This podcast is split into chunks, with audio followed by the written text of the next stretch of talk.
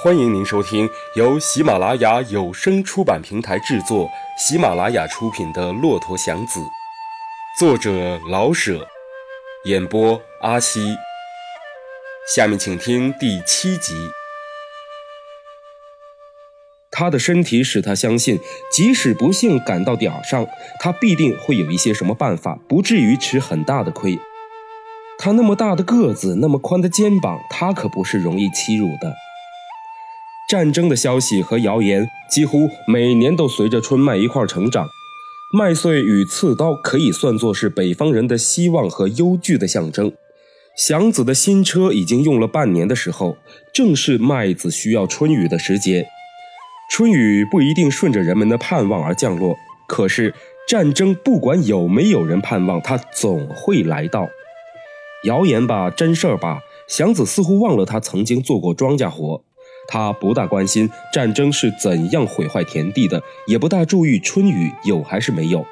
他只关心他的车，他的车能产生烙饼和一切吃的东西。他的车就是一块万能的田地，是一块活地和宝地。因为缺少雨水，因为战争的消息，粮食都涨了价。这个祥子心里很明确。可是他和城里人一样的，只会抱怨粮食贵了。而一点主意也没有，粮食贵，那也就只能贵了吧？谁又能有办法让它便宜点呢？这种态度使他只顾自己的生活，把一切福祸灾难都放在了脑后。假若城里的人对于一切都没有了办法，他们还会一样，那就是造谣。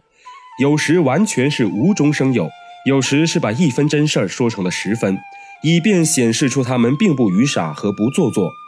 他们就像河里的那些小鱼，闲着没事的时候就把嘴放在水皮上，吐出几个完全没用的水泡，也怪得意的。在谣言里边最有意思的是关于战争的，别的谣言往往始终是谣言，就好像谈鬼说狐那样，不会说着说着就真的见了鬼。关于战争的谣言，正是因为根本没有正确的消息，谣言反倒能够立竿见影。在小节上，也许和真事儿有很大的出入，可是对于战争本身的有无，十之八九是正确的。要打仗了，这句话一经出口，早晚准会打仗。至于谁和谁打，怎么打，那就一人一个说法了。祥子并不是不知道这个，不过包括拉车在内的干苦工的人们，虽然不会欢迎战争，可是碰到了他也不一定准倒霉。每逢战争一来，最惊慌的是那些有钱的阔人们。他们一听风声不好，赶快想要逃命。他们的钱使他们来得快，跑得也更快。他们自己可是不会跑，因为腿脚被钱坠得太沉重了。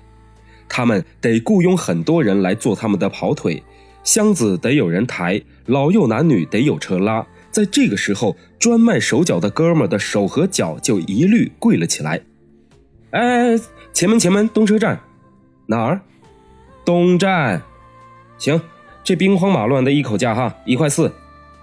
就是在这个情形下，祥子把车拉出城去。谣言已经有十来天了，东西也都涨了价，可是战事似乎还在老远，一时半会儿不会打到北平来。祥子还照常的拉车。有一天，祥子拉到了西城，他看出点灵凤来。在护国寺街的西口和新街口，没有一个在招呼去西苑和清华的。在新街口附近转悠了一会儿，听说车已经都不敢出城了。西直门外正在抓车，大车、小车、骡车、洋车一齐抓。他想喝碗茶就往南放车。车口的冷静露出了真的危险。他有相当的胆子，但是也没有必要故意的去走死路，对不对？正是这个节骨眼上，从南边来了两辆车。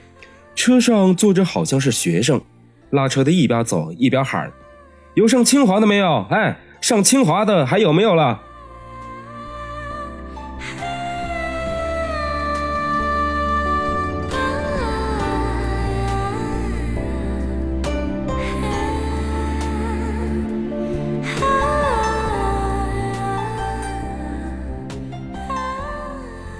亲爱的听众朋友，这一集的《骆驼祥子》就为您演播到这儿了，感谢您的收听。欲知后事如何，且听下回分解。